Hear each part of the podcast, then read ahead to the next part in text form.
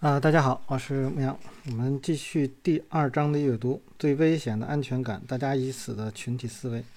普通大众在进行市场决策时呢，不会采用统计思维，而是呢，依赖于一种这个冲动的感觉，让各种情绪化的偏见统治了他们的人生。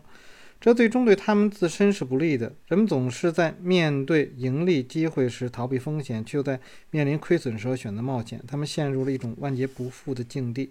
那么，这个实际上真的是大众啊经常呃处在的一种状况。那为什么要用一个统计呢？呃，实际上我们说，呃，统计能不能说未来也会是这样？未来啊不会是这样。但是你在一个相对来说，统计的次数比较多的这种情况下呢，那么下一次会更可能啊，这个重复以前的，当然不能说绝对的，因为你统计本来就是有这个误差啊，或者说它就是有那种啊这种小数出来，所以你再去做的时候，我们更愿意去看到的是什么呢？就是啊概率高的，那我们就。愿意去做，而概率低的呢，一般不会去做。但是如果是冲动的话，那就没准了，因为你今天是这样，明天是那样，或者一时一时一个样，所以你要去建立这样的一种这种状况。那包括我们实际上在呃学这些，我们在读这些书，我们学的是什么？实际上学的是一套方法，然后这套方法呢是要到市场当中去做一些检验。啊，我们可能比如说描述我们的自己的这个方法，你要设呃描述的比较完善，然后到市场中去检验，然后你就知道哦，它的问题会出在什么地方啊，或者说你的这个本来的这种想法是不是可靠的。那如果说你的想法在回测当中啊，你没有什么可要改的，然后我就先写下我的规则，然后直接啊去验证，哎，这些本身就是一个盈能够盈利，那没有问题。但如果本身是一个亏损，然后你再去修改，一旦你去修改的话，你就有可能会是造成一种什么呢？呃，这个时候去修改的话，可能会。呃，拟合啊，跟原跟这个历史的数据拟合，那么所以你要去做出你的内部数据，然后呢再用外部数据去做检验啊，总是要这样去一点一点的去做，因为通常 不大可能有人说，哎，我想了一个什么交易的方法，然后到市场当中一下子就是就是能够赚钱，这通常很少，都会是需要有一定的修正啊，所以要有内部数据、外部数据啊来去做。好，我的人生的经历告诉我，对于一个经验不多的普通人而言呢。投资股市是人生中啊为数不多的几个致富途径之一啊。虽然我具备几个成为传统意义上的交易员资格，比如一个经济学学士学位啊，一个商业硕士学位，几次创业的经历，以及准备参加股票经纪人系列考试，但我还是十分确信，这些证书不仅不是交易成功的必要条件啊，反而会阻碍你获得成功啊。这个实际上就是很多交易做的不错的人啊，没有去。考什么这个从业资格呀？证券那个那个，不管是证券的还是基金的，但是现在国家是要求你必须持证。要那么持证来说，是要求是什么呢？就是说，啊，你起码对一个些基本的东西你要去了解啊。那么它算是一道门门槛，但是这个门槛跟像书里面讲的，跟那个成功的门槛是两回事儿啊。这个只是让就是便于一个管理的这样的一个情况啊，并不是一个真正的。呃，通向成功的这样的一个门槛啊，大家要知道。那大约十五年前呢，怀着成为华尔街下一个戈登，呃，这个杰克的梦想，我向华尔街各大投行投递了简简历。然而呢，高盛、呃，摩根士丹利，那么美林呢，都拒绝了我的这个求职申请，这让我当时的我呢，感觉沮丧不已。那么现在回想起来呢，我对未被他们。这个雇佣而深感庆幸，实际上直到今天，我依然保留了那些拒绝信件，以提醒自己有多幸运啊！这个是一定是是这样的，就是呃，我们会有时候经常会别人去拒绝你，或者说包括就是拒绝帮助你，实际上在很多的时候，那么。可能会激发你的斗志，然后，比如说你向别人问一个什么啊，比如做公式的一个问题吧，好了，你忘问别人，但是别人没有告诉你，然后你通过自己去想，然后那个得出来了之后，那么你这种思路，那么会对你的这个交易来讲影响很多啊。我记得就是最近我不是在啊跟这个盖亚量化公司，然后这个一起开发这个相对强弱轮动图嘛。那个是我在几年前所看到的这样的一个这个这种这种思路吧。那我就想去做，那么呃找了一个朋友，然后他说他做了，他做了之后呢，我就问他，啊他没有告诉我，啊他就反正支支吾吾吧，不会不会干，这个很很显而易见，啊这个大家都明白，因为这个你一旦说拿到了一个很好的方法，那么没有告诉你，这是这非常正常的。啊，那我就说，呃，我我就问几个问题吧。我说怎么样，怎么样，怎么样去做？然后呢，他也没有说个所以然啊。后来呢，我就找了另外一个一个人。那么这个人呢，也在呃，就是也已经做出了一个这种轮动图的东西来。但是我我觉得它跟原版不太一样啊，跟跟我所看到的原版不一样。那我就问，也是问他，我说大概怎么做？他呢是先反过来先问我怎么做，我呢是直接告诉他的一些我的思路啊。他说他的跟我的这个思路不一样，但是也没有告诉我。然后呢，呃，我觉得，呃，在跟他聊的时候，跟第二个人聊的时候，我觉得是有一个点好处是什么呢？大家在跟他聊的过程当中，那么我知道了，呃，一些这个就是思路。啊，交易的就是这种分析方法的这种思路，那么后面就花了比较长的时间去观察呀，去学习呀，啊，那么哎做出来了。那么我和这个原版的东西呃相比较，那么实际上误差非常非常的小。我知道可能是因为数据的问题啊，那么。呃，这个基本上就算就算做出来，然后我去跟我第一个啊，我找那个人比啊，我发现我的数据跟他不一样。当然，跟第二个人来讲，当时就已经知道是不一样了。那么，这个这个肯定也是不一样。但是，我觉得跟他们两个人在一起去说的时候，实际上是帮助我。去理清了整个的这个思路，就是哎，我每一步每一步我要干什么，每一步每一步我要干什么。这是跟他们在一起聊的时候啊，虽然他们没有告诉我，呃，具体的这种计算的方法，但是呢，我还是依然很感谢，因为没有跟他们去聊，那么可能我现在还依然没有做出现在的这个方法啊，就这个相对轮动图，大家可以去网上搜一下，那么可以找到这个，就现在来讲的。盖亚公司应该是免费让大家去使用的。好，那么如果当时求职成功呢，我就会被迫啊接受华尔街传统投资法则和群体思维，我就不可能在经历了艰苦努力后形成自己的独立视角。那我就认识几个接受华尔街正统训练的人，坦白的说，他们独立思考、发现大趋势和赚取巨额财富的能力啊，这个确实啊令很多人这个。艳羡不已。除了几千美元的启动资金外，真的再没有什么可以阻止你到市场当中的小试身手了。你无需拥有学位、美貌和经验啊，你只需用一台笔记本电脑啊，一样存款时间，就可以在全世界任何的一家咖啡店设立自己的办公室。作为一名交易者，你拥有完全的自由啊，不会有老板在背后监视你，不会有工作限制的最后期限，你可以有这种无限期的这个休假，甚至可以搭这个乘无限。量化宽松的顺风车而赚取源源不断的财富，我觉得除了最后那一点是优势的话，前面真的不是啊，就是两说着。因为那个你虽然没有这个老板在后面监视你，但是呃，你每天你作为一个老板在一直在监视你，你每天都要去做该应该去做的事情。如果你想成为一个交易员，那么这种自律，这是可能比有一个老板盯着你，你还要严格。那么再有一个所谓的无限的这个假期来讲呢，只是说说那个你愿不愿意去。但是呢，一般来讲呢，很多人说啊，我就要去在这市场中盯着，因为每天都可能会呃有有有风险。那么实际上你的上班的时间可能比真正的去上班的那些人啊，上班族工作时间还要长。虽然看起来。啊，可能你每天就是几个小时、四个小时的这个工作时间，但是你后面的这个努力可能就会超过十个小时，那么加在一起可能就要可能十四个到十八个小时这样的这个工作时间，那这个可能是比别人来讲会有更多啊。当然这个呢，来这个总的来说呢是看是不是你的兴趣，如果是你的兴趣的话，你觉得会啊不会觉得那么累。但是如果是一种被迫的，那么就会变得很累。尽管看上去很吸引啊，却很少有交易者在这个行业里获得彻底的胜利。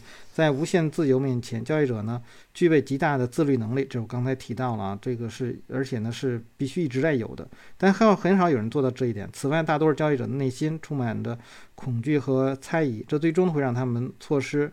千载难逢的良机。如果你没有买入的勇气，没有持有一段时间的信心，那么发现强势股呢，只是一句啊那毫无意义的这个空话。做个促使事情发生的投资者。目前呢，美国上市公司大约有一万五千家，差不多一半的公司都在几家主要的交易所进行交易。我们的一致目标是学习如何在上千家有可能永远改变你人生的公司中，发现一两只动力十足的超级强势股。那么，它我们正在寻找那些价值被低估的股票。这类股票有着啊一流的基本面和强大的技术指标。那这一块呢，跟我们之前所读到的那个欧奈尔的那个不太一样啊。那么欧奈尔那个呃来说呢，就是你不用管它高估不高估啊，反正这个现在基本面这收益走这个非常良好，然后价格的这个强度也非常好，那么你就可以考虑去做。呃，那个更多的不是看低估值，但它这个这里面是呃，虽然呃作者呢说啊，他是就是挺挺挺推崇啊欧奈尔那一套东西的，但是他自己的交易的思路在细节上面会有一些不一样啊，就是他考虑到了一些被低估的股票。呃，而成功的方法就是在其上涨概率远远超过下跌概率的时候买入，在交易的过程中，我们将会逐渐啊这个掌握买卖时。具体的这个标准和时机，请相信我。要将投资组合变成一个超级聚宝盆，你只需要找到几个这样的股票足够了。他们的一次大涨就足以弥补你几十次不可避免的亏损啊！注意到这里面一点啊，这个你有可能会承担几十次的这个风险啊，这个但是那个风险可能会非常非常低啊，就是。看你怎么样去做了。你或许会问，这类股票并不多，要找出它们不容易吧？好吧，我们先把选股所需要的时间放在一边不谈。对于普通人来讲，要比华尔街人士先找到市场隐藏起来的宝石呢，并没有那么困难。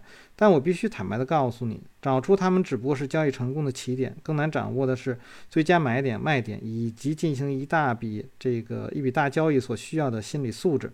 那么，如果投资那么简单，岂不是人人都可以从这个？股市中赚大钱了吗？然后我们看到这一块来说，那么它和我们之前所读到的马克米维尼也好，欧奈尔那个那个方式都不太一样。欧奈尔起码它有一个啊，就是说，如果说我获得了百分之二十，那我考虑先离场啊，除非啊这个后面有一个八周的这个概念。那我们看到这个马克米维尼他的这个交易的统计来说呢，也实际上呃超过百分之三四十的啊那类的股票也并不是非常的多。那么。更多的实际上都是赚钱赚的不多那种那那类的股票，只不过因为他们的啊成功率也比较高，然后它的这个盈亏比也是比较高的，那么。积累出来的那靠，实际上在做多做多了以后，你就是一种靠复利来获利。但这里面它可以看到这是不一样，那可能更多的是一个非常非常大的一次盈利，然后抵消非常非常多的小的这个亏损啊，可能是这样的一种情况。那或许你会认为股市就像一个能让财富增值的美丽赌场，但二者区别在于，从长期看，股市中比在赌这个赌场中赚大钱的概率更高。与赌场不同呢，只要你在选股时具备很强的靶向性，就能提高成功概率。最成功的长线投资者是那些深谙可预测风险的人。一旦这些呃交易器材看到了丰厚的潜在的回报，同时呢只需承担明确的最低风险时，就会毫不犹豫地行动。我将这种一边倒的情景称之为啊这个好打的慢球。成功投资者会充分利用自尊和自信，因为呢他们已经准备好，同时呢也愿意承担。这个追求丰厚收益过程中所遇到的失败，正如我的编辑所说，越害怕输钱就越赚不到钱。他们很清楚，呃，要想获得成功，就需要积极进取的一次啊，这个又一次的承担可预测的风险。说到最后呢，这个世界上有三类叫这个投资者：促使事情发生的投资者，呃，还有呢看着事情发生的投资者和搞不清楚是什么事情的这个投资者。那么你属于哪一类呢？那这个还是要看，就是你怎么能够知道那些事儿。很多的时候，我们还是需要一定的学习，需要一定的知识，然后才可以啊。承担必要的风险。这话听起来呢容易，那何况我们的这个社会到处宣扬不惜一切代价降低风险啊，有保证的回报率，一辈子居住在这个出生的小镇上，并找到一家。呃，工作稳定的公司啊，签订抵押贷款、婚姻、工作、手机话费、有线电视、互联网等长期合约啊，购买各类保险。正因为受到这种文化催眠的影响，当巨额回报需要人们承担必要的风险的时候，我们中的大多数人从情感上啊，根本这个无法接受这一点。遇到过无数这个抗拒风险投资者，他们就是无法这个说服自己下决心买进一只虽然啊这个需要冒点风险，但明显存在十比一的。这个上涨概率的股票，哪怕只拿出个人全部资产的百分之一来冒险，都不愿意。如果这只股票不在标普这个五百之列，或者是狡猾电视荐股家没有推荐过这只股票，他们就这个会对之啊视之而不见。那么无论如何呢？无论如何啊，如果你想跟其他人一样过平的生活，拥有普通的回报率，那你就会不惜一切代价规避风险。啊如果你要规避风险，那么当你下次去酒吧的时候，我建议你别老想着找个英俊的小伙或梦中女孩来搭讪。如果你问一个病床上的垂死之人，那么他这辈子最遗憾的事情是什么？我几乎可以肯定，他回答是：这辈子最大遗憾是我一路走来没有选择直面和更多的可预测风险。对我而言呢，没有一定风险的生命呢是毫无意义的。现在呢，我就要问你一个问题：你是否对过去的投资回报感到满意？如果你的回答是肯定的，我要发自内心的为你所取得良好业绩鼓掌。如果你不满意，那么你是否愿意纠正一下自己的想法啊？为了获得成功。你愿意自断退路，脱离大众，并重新书写你的人生故事，做点与众不同的事儿吗？或许呢，你就会取得从前从未想过的成就呢。那么这几天呢，是我今天读书是二零二零年的十二月二十啊。这几天我在一个一个一个 QQ 群里头啊，那么。这两天好像那个有有有这个人和群主吵架了，那吵的是什么呢？就是群主的意思就是说，呃，大家如果想做好交易呢，那势必还是要接受一定的教育啊，这个还是要多学点东西。然后呢，这个群员呢，可能这几天我估计可能是遇到亏损了。然后他的意思就是说，你不要像一个什么证监会的人那样那种那种口气啊，我这个我们在股市上已经亏了，然后还要这个说说所谓的受受教育，然后再被你们割一波韭菜啊，我完我也不知道他在在说什么。那么显很显然，他会觉得去学习啊，多花一定的这个精力啊。那么现在我们知道，这个学习不像以前了，这个。呃，学学某某些东西的话，一定说去找个老师去学。现在的书非常的多，然后呢，很多的这种视频课程也非常的多，免费的也有，然后少量收费啊，十块二十块的，啊，百十块钱的这种课程也非常的多。呃，很多人实际上是希望还是愿意去学学的学一些东西的，那么学一点。东西呢，就是有两个问题。当你需要这个老师单纯的给你讲啊，这是一类，这是很多人喜欢使用盗版的这个这个原因，觉得费用比较低。但是是否真正解决你的问题，那么还是需要你个人有一定的经验。就是有的人可能达到一定程度了，那么他呢去看书看的是一个程度，就是。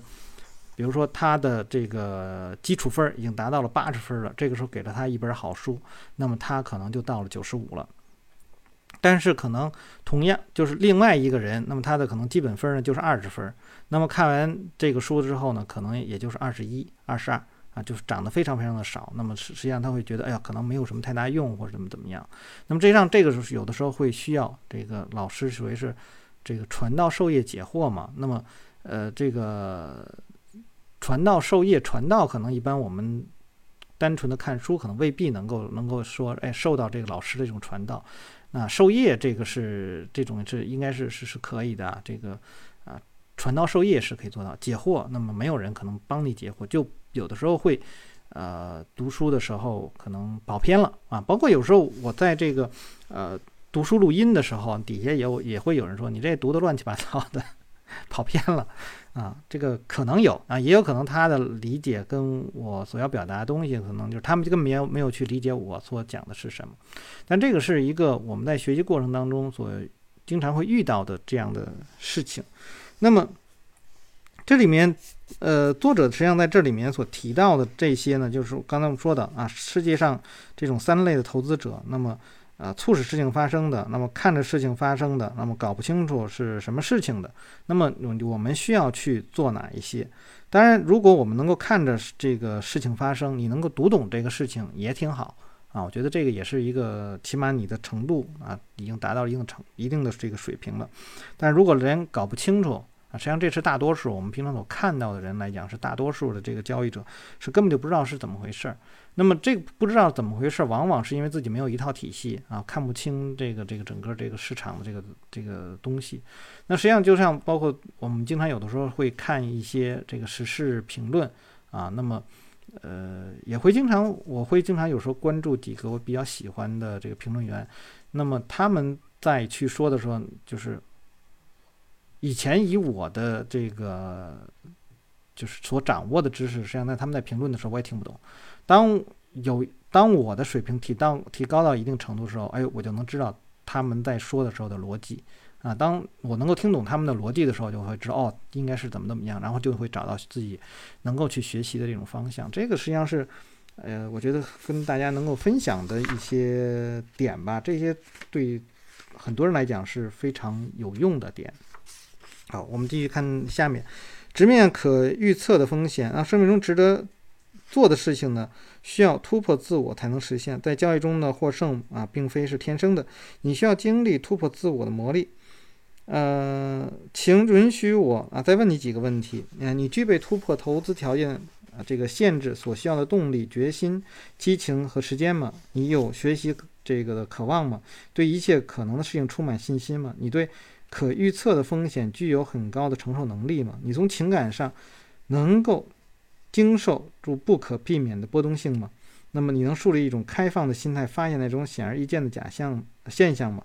那么你愿意在投资方面约束自我约束吗？最重要的是，你是否愿意向前迈一大步啊？这个切实切断与平均的投资理念的联系呢？那这个实际上刚才我也是说了好多，实际上这在这一段他也。问到了啊，这些问题大家都应该去想一想。那么这些都是你必须面对的重大的问题啊。请恕我直言，如果你不具备其中任何一种必要的能力，建议最好是将存款交给某个投资专家来打理，然后把精力放在那些生命中更重要的事情上。没关系，这么做呢并没有什么不对。事实上，如果投资无法给你带来任何乐趣，我建议你立刻清仓止损，把这本书也扔到一边儿。你必须近乎残忍的、坦诚地面对自己，扪心自问：为什么？为什么你要千方百计战胜市场？如果发财是你未来唯一关心的事情，恐怕结果会让你非常失望。我的亲身经历告诉我，获得大笔财富后，刚开始时一切事物都是美好，但你很快就会习以为常。这种现象就是所谓的享乐适应症。那么，我们越希望通过物质积累来提升生活品质，就会越觉得这些物质呢习以为常，而我们的生活也变得更加的单调乏味。那这一块呢是。我们在读专业投机原理那一块儿，就是我们怎么去看待财富啊？什么？维克多也给我们去讲了，就是说，哎，我们什么样的叫做叫做财富啊？那我觉得这一块儿，呃，再更这个这个展开来看的话，可以看专业投机原理啊。我们之前也读过了。那么是金钱当然可以给你带来这个提升自我的机会，会让你的生活发生翻天覆地的变化。但一个令人难过的事情就是，在发了大财的人当中，百分之九十人还过着啊这个一如既往的生活。如果你对生活的期望和目标不仅是美元所带来的愉悦感，那么实现丰厚的收益这件事情会变得容易的很多。要想实现超额收益，就需要有一群啊敢于突破自我的人去做一些必要的事情。有人把这些人称作是疯子，或许他们是对的。你可能还记得许多年前啊一则苹果公司电视广告里的对话。这是一群疯子，他们不合时宜，他们离经叛道，他们麻烦不断，他们改变了世界，他们推动了人类的进步。虽然人们叫他们疯子，我们看他们却是天才。那因为呢，那些想改变世界的疯子才是真正改变世界的人。我并不是说你读完这本书就要去改变世界，但勇于承担可预测风险，跳出固有思维方式，换个全新视角看问题，再加上一点点的疯狂，你完全可以改变啊这个世界。百分之。九十九对百分之一，在众所周知呢，市场是一个零和游戏啊，这个我觉得也不是啊，因为你还有一个佣金啊，这这一块儿。那么有人赚钱，就一定有人这个输钱。那么长此以往呢，钱就从大多数人的这个里面流向了少数人的钱腰包。大多数人跑出市场的原因在于，他们花了大量时间学习其他百分之九十九的交易者都知道的概念和技术。他们阅读一样的书籍，浏览一样的网站啊，这个观看同一群啊荐股专家的这个电视节目，诸人皆知的东西毫无价值，这是我一生当中学到最大的教训之一。那么财富呢，来自于你发现的优质非主流的信息，而相信广播广泛传播、尽人皆知的主流信息呢，则往往会让你亏损。然而呢，大多数投资者并没有意识到这一点，百分之一的人赚取了。这个市场的全部财富，他们的行事方式与大多数投资者截然不同。那么，他们关注的只是那一两个改变游戏规则的重要变量。那我发现呢，绝大多数这个投资者呢，投入大量的时间，动用一切可能资源去打听支持他们投资想法的信息啊。这个之前我也提过，在我亏损的那个黑暗的日子里头，我也是这样去做的啊。那么，去各地方去去去去收集啊，各种这个财经网站去去看。更糟糕的是，为了获得更多正面反馈，以进一一步增强信心，他们还将自己的发现与持有类似的想法与人分享啊，这是人类的典型的行为。他们在这方面投入大量的时间和精力，但这些埋没的情感成本啊，这个除了让他们与持有的股票白头到老之外呢，不会给他们带来任何获利机会。另外呢，我认为投入大量的时间、人力、智力研究。疯狂研究公司财务状况的人对人类这个资源极大浪费。在后面章节中你会看到，在买进股票之前呢，你应该研究一个一下有限的几个变量，其他那些的研究工作呢就留给股市新手去做吧。那这有的一些东西都是，比如说我们去看那个呃欧奈尔的看 Slim，他就给了七条，那你只把这七条的东西弄好了就可以。那我前一段时间还在看，就是国内有一些这个。报告啊，比如说像这每股收益，那么实际上是在整个的这些因子里面，真的是一个比较重要的啊一点，这是经过这个论文论证的。那么还有呢，这个动量啊，这个也有这个论证，然后获得了呃一定的这个支撑吧。那么所以所以就从那个欧奈尔，实际上它最重要的，我觉得应该是最重要的两个吧，就是这个看 Slim 的，你看 CA，它是代表的是一类，那么。这个当然供应啊，这个需求啦，这个也是。那么还有什么基金呐，或者说这个市场的这个整个的方向，他他欧奈尔自己说，虽然 M 是放在最后一个，但是 M 这是最重要的市场这个方向。但是像它的这种动量，我们就说平常啊，如何分析 RS 啊，或者是 RPS 啊，这个呃，这个这个动所谓动量因子来讲呢，也是非常重要的啊。从因子的这个角度来说啊，那。还有一个刚才他说的，就是大多数人都在用的这个方法呢，那么你就不要再用了啊。那么我们更多的还是要去考虑一些比较少众、小众的人去用到的一些方式。我觉得这里没有再说一下这个，刚才说了，我最近和这个盖亚量化公司在一起做这个轮动图。那轮动图实际上是一个一个荷兰人啊，应该是荷兰人，然后他在。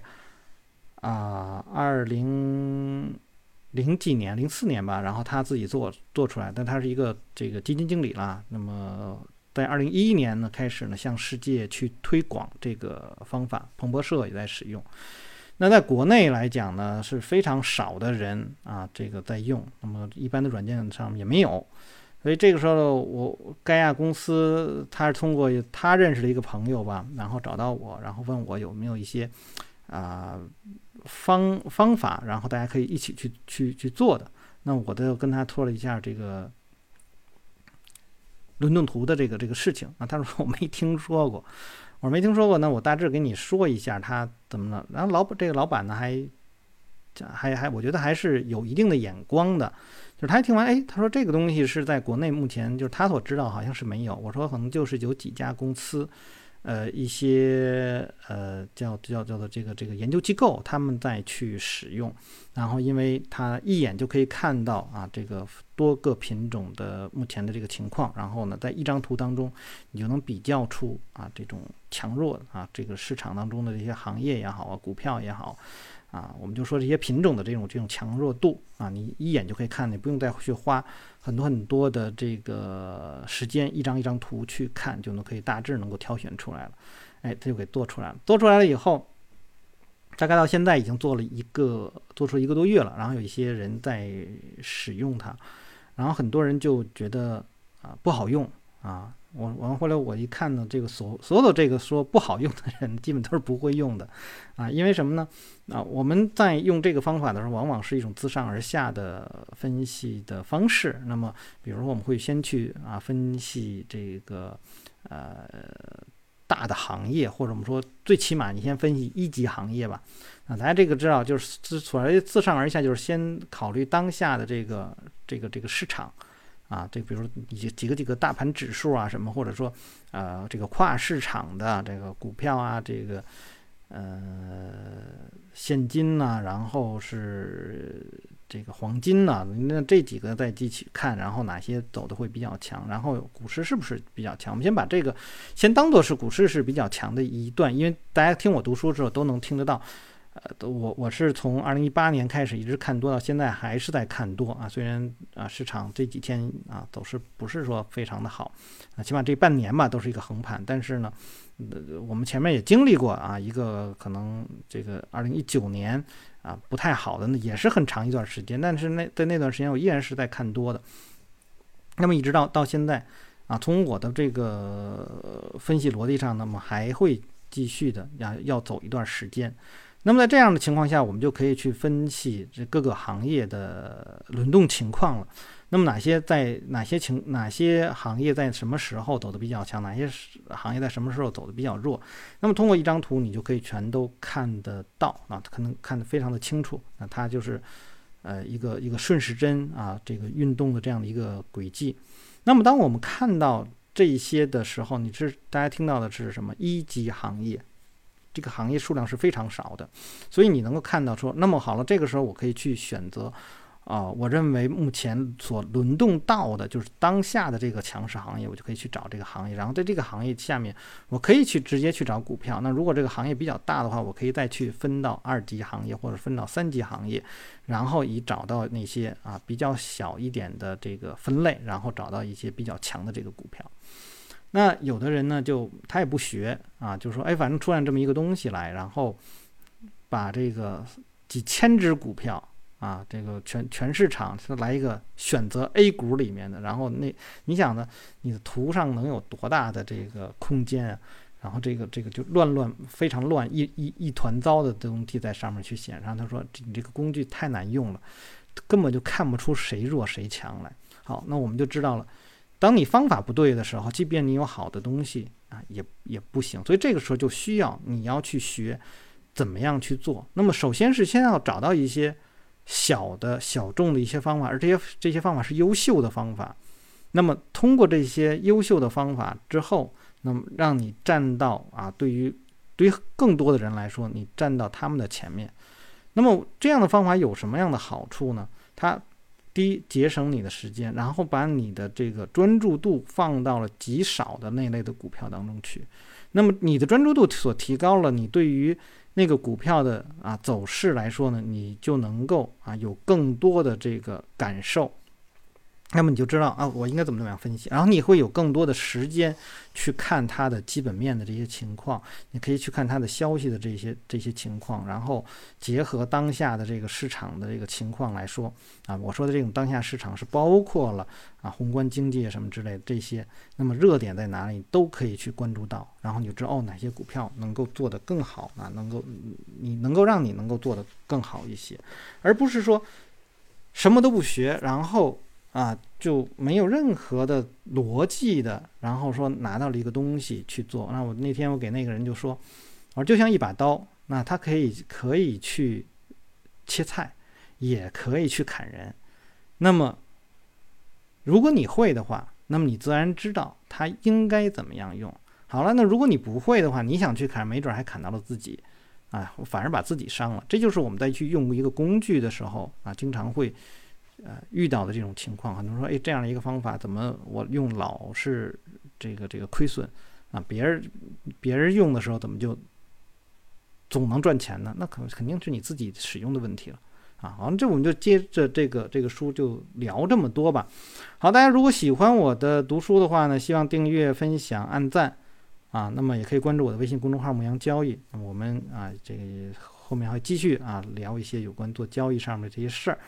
那么希望大家能够啊说叫一些朋友来啊。那么包括你想要愿意和我去交流的话，也可以在下面留言。我们下次再见。